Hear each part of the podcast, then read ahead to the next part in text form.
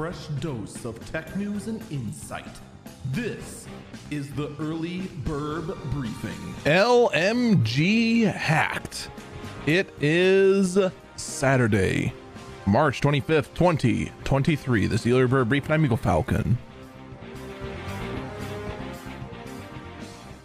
So I got woke up on Thursday to a very weird message because, like a lot of people kind of in the tech space, one YouTube channel that everyone pretty much has kind of monitoring is Linus Tech Tips.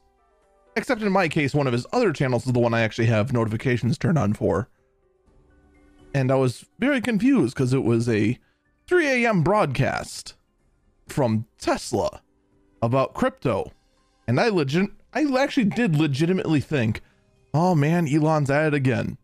This time, no. It was actually the TechLinked channel of Linus Media Groups turned into a fake Tesla to run a scam. It turns out Linus Media Group lost one of their session keys for one of their higher ups. It was taken through a malicious link, and well, for a few hours, the Linus Tech Tips YouTube page, the Techquickie page, and TechLinked were all pushing the same crypto scam. By the next day, the channels were back, fully restored, and Linus even had a video up explaining all of this and how it happened. I actually do recommend you take a look. Now, could this have been avoided? Of course it could have. Do I agree that with Linus that um the pers the person that it did turn out did actually cause the breach should be punished within the company? No. It really should come down to knowing these kind of attacks and training everyone in your staff to always be wary and suspicious of everything it's very difficult to blame anyone for falling for this sort of thing because even Jim Browning himself fell victim to one of these.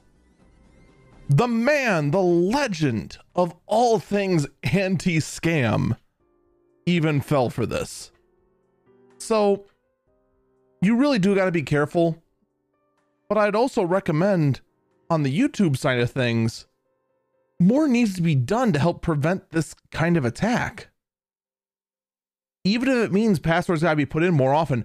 Heck, I can't even tell you the last time I actually had to put in my password for my YouTube studio page on my main workstation. If that session token was taken just because I chatted to the wrong person on Discord, well, that's it. There goes that there goes my YouTube channel. Done. The end. It was nice knowing it.